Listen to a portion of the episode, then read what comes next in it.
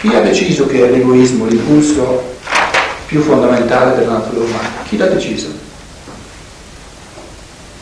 Perché se voi trovate una persona che riesce a esprimersi in pienezza in questa sfera, in questa sfera e in questa sfera, non ha bisogno dell'egoismo. Vive benissimo nel settimo cielo. Quindi siamo stati costretti, no? siamo stati proprio condannati all'egoismo dai meccanismi che ci siamo creati.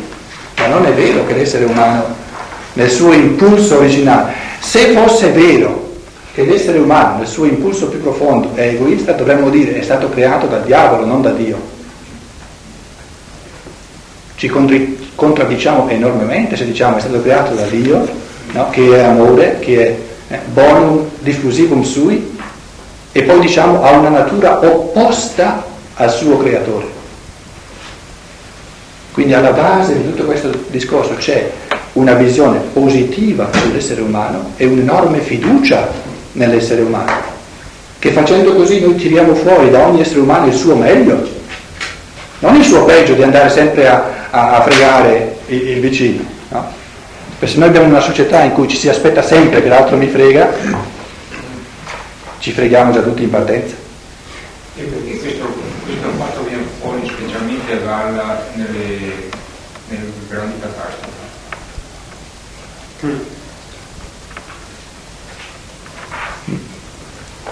Dove l'uomo ritorna ai suoi impulsi originali, dove si tratta di sopravvivenza.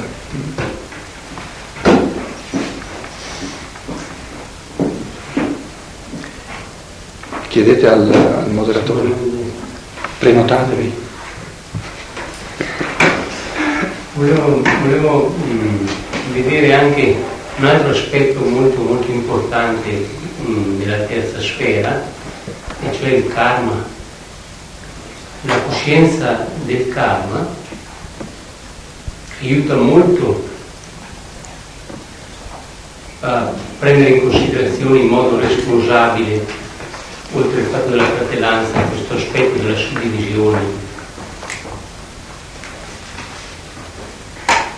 che chi ha capitale ha un'enorme responsabilità e con la conoscenza... Non ci deve essere nessuno che ha il capitale. No, ma il fatto di essere cosciente di che cosa gli comporta questa responsabilità porta anche a gestirla in un modo diverso. E far ragionare Eh, se, se permettete, io vorrei fare un'altra che secondo me, perché il karma eh, eh, si fa presto a portarlo eh, in ballo, Livio, ma eh, bisogna... Perché karma significa destino. Se tu ti cominci a dire a una persona questo è il tuo destino, questo è il tuo destino, eh, qual è il valore, il valore della merce, di una merce e qual è il valore di un capitale?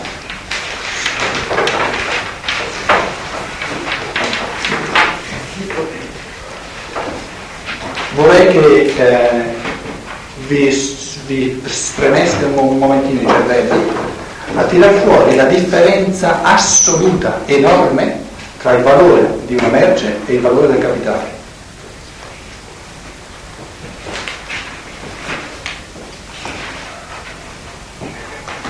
Beh, direi che il valore della merce dipende dal- da chi la compra, cioè dai bisogni di chi la compra. Dipende dai bisogni, interessi, va bene?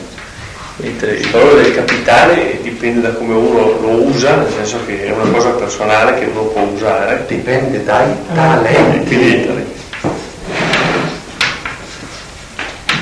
che sono personali. individuali. Quindi la merce arriva a un punto da avere un valore oggettivo. Il capitale non ha mai un valore oggettivo, perché uno lo fa fruttare 100, un altro lo fa fruttare 0. Capite quindi la mostruosità di far scivolare il capitale giù nella sfera economica? La mostruosità. E con capitale abbiamo tutto ciò che è realtà fondiaria, perché un fondo uno lo fa fruttare 100 e l'altro lo fa fruttare 20, abbiamo tutto ciò che sono i beni immobili e abbiamo tutti i mezzi di produzione. Quindi capitale eh, sta per tutto il possedimento fondiario, sta per tutti i beni immobili e sta per tutti i mezzi di produzione. che non dovrebbero assolutamente essere lasciati nella sfera economica, da potersi comprare e vendere come una merce. È assurdo che un fondo si possa comprare o vendere come una merce, è assurdo, perché non ha un prezzo, no? un prezzo eh? oggettivo, fisso, uguale per tutti.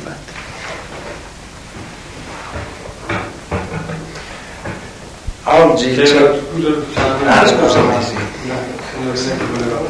sì. Si parla... eh, No, parlare. ma però mi fa piacere se... A me è un'altra cosa. Parla stesso, poi se la memoria ci resta riparleremo di questo. Il mio dubbio era che nella società attuale ci sono le figure del giudice che si permette di dare, permette insomma, dare delle- dei giudizi su una determinata azione di una persona. Però questi giudizi possono inventare l'individuo, la sua eh, soggettività, la persona stessa. E può, il giudizio può degenerare in modo che questa persona viene etichettata.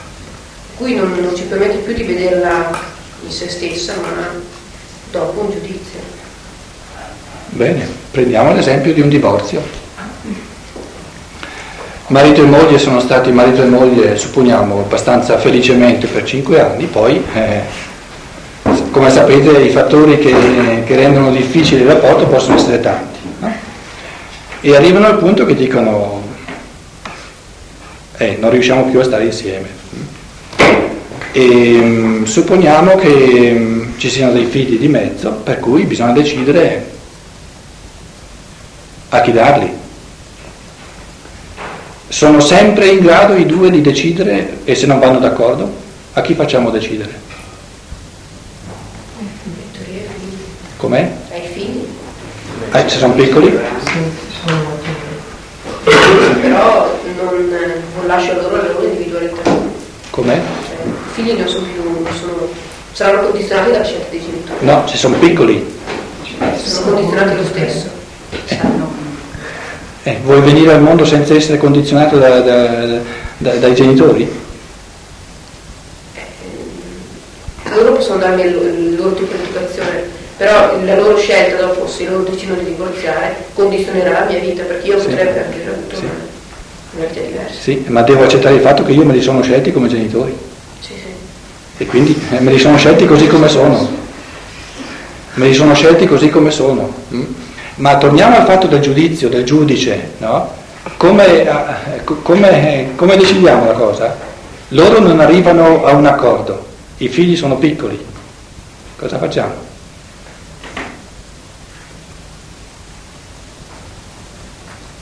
Eh? A me non, non sembra, non sembra del tutto sbagliato che ci sia nella società una persona che gode la fiducia, perciò Steiner dice il giudice eh, dovrebbe ognuno avere la possibilità di sceglierselo lui. Ogni cittadino dovrebbe avere la possibilità di decidere lui quale giudice vuol scegliere.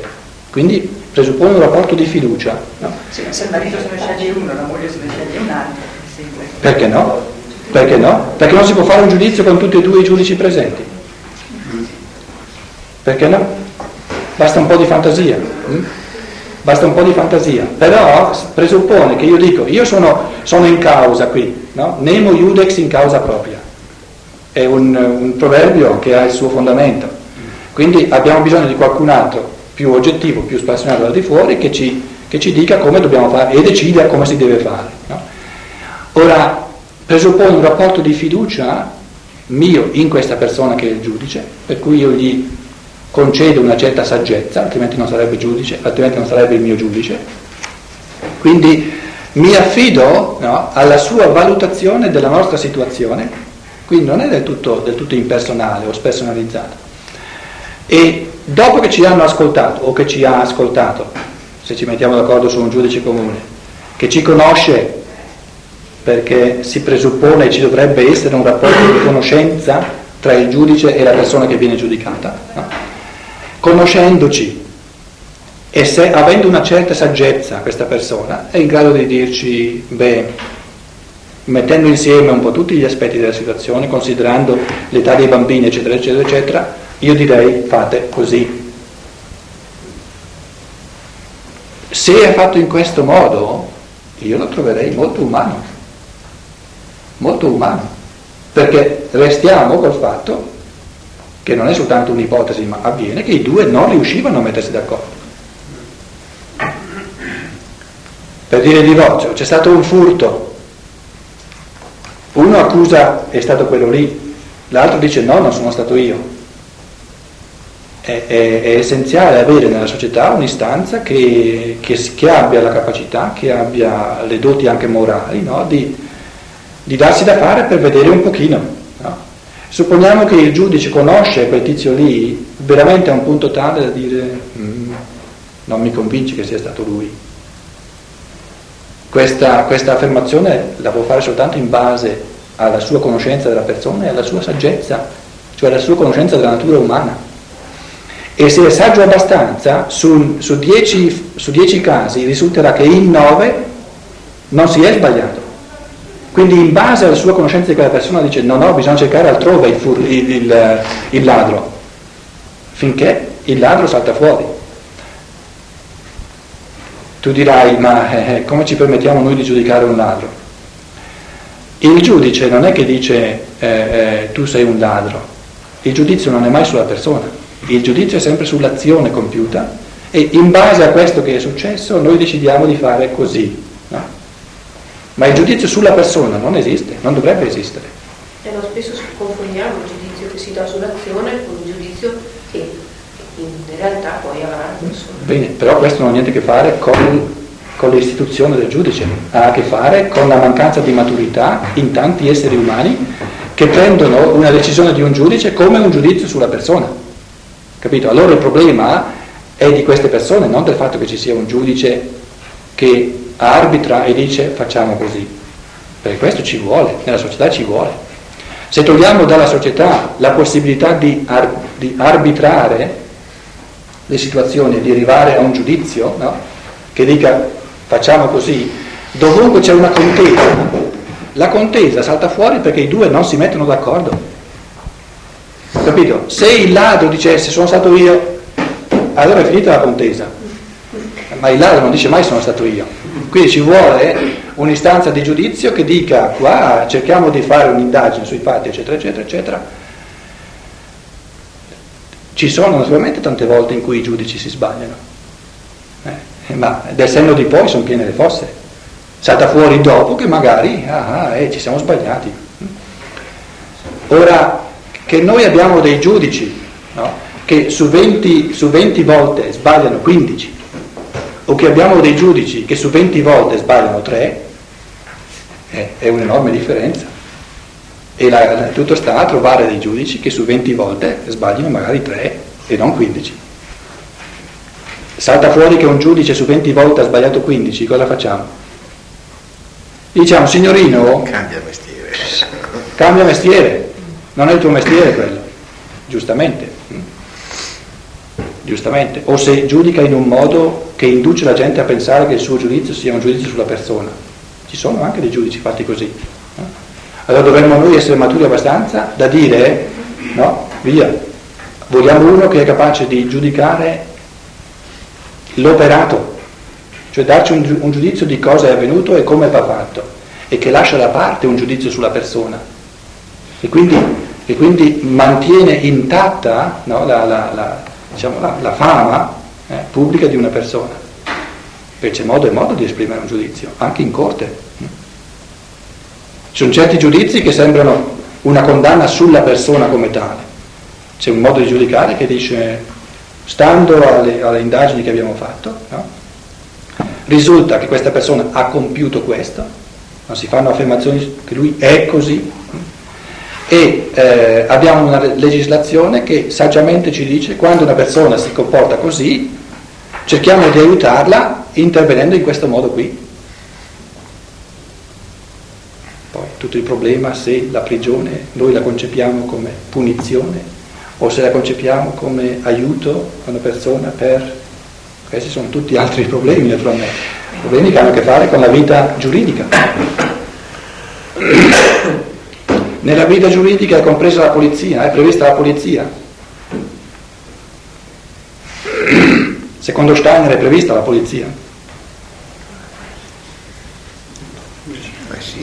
Eh? A un certo punto non dovrebbe essere necessario. Ma è prevista È e come? prevista. Perché prima, prima di arrivare a quei livelli di evoluzione umana eh, ce ne vorrà di tempo, di millenni, non di secoli. Quindi, quindi al, al punto di evoluzione dove siamo adesso, no? senza polizia, senza una forma di polizia, non riusciamo a gestire l'assetto sociale, non riusciamo. Perché bastano soltanto 5 persone in una società che non hanno un minimo di responsabilità e dove non c'è la, la possibilità di mettergli un argine, e supponiamo che manchi la polizia, bastano 5 persone per rovinare tutto l'assetto sociale. Per 5 persone bastano, se non vengono arginate, bastano a far spaccare, a far saltare per aria e rompere tutto quello che c'è. Dategli un paio d'anni. Quindi uno arriva subito a- al pensiero qua, bisogna mettergli degli argini. eh? Come fai a mettergli degli argini?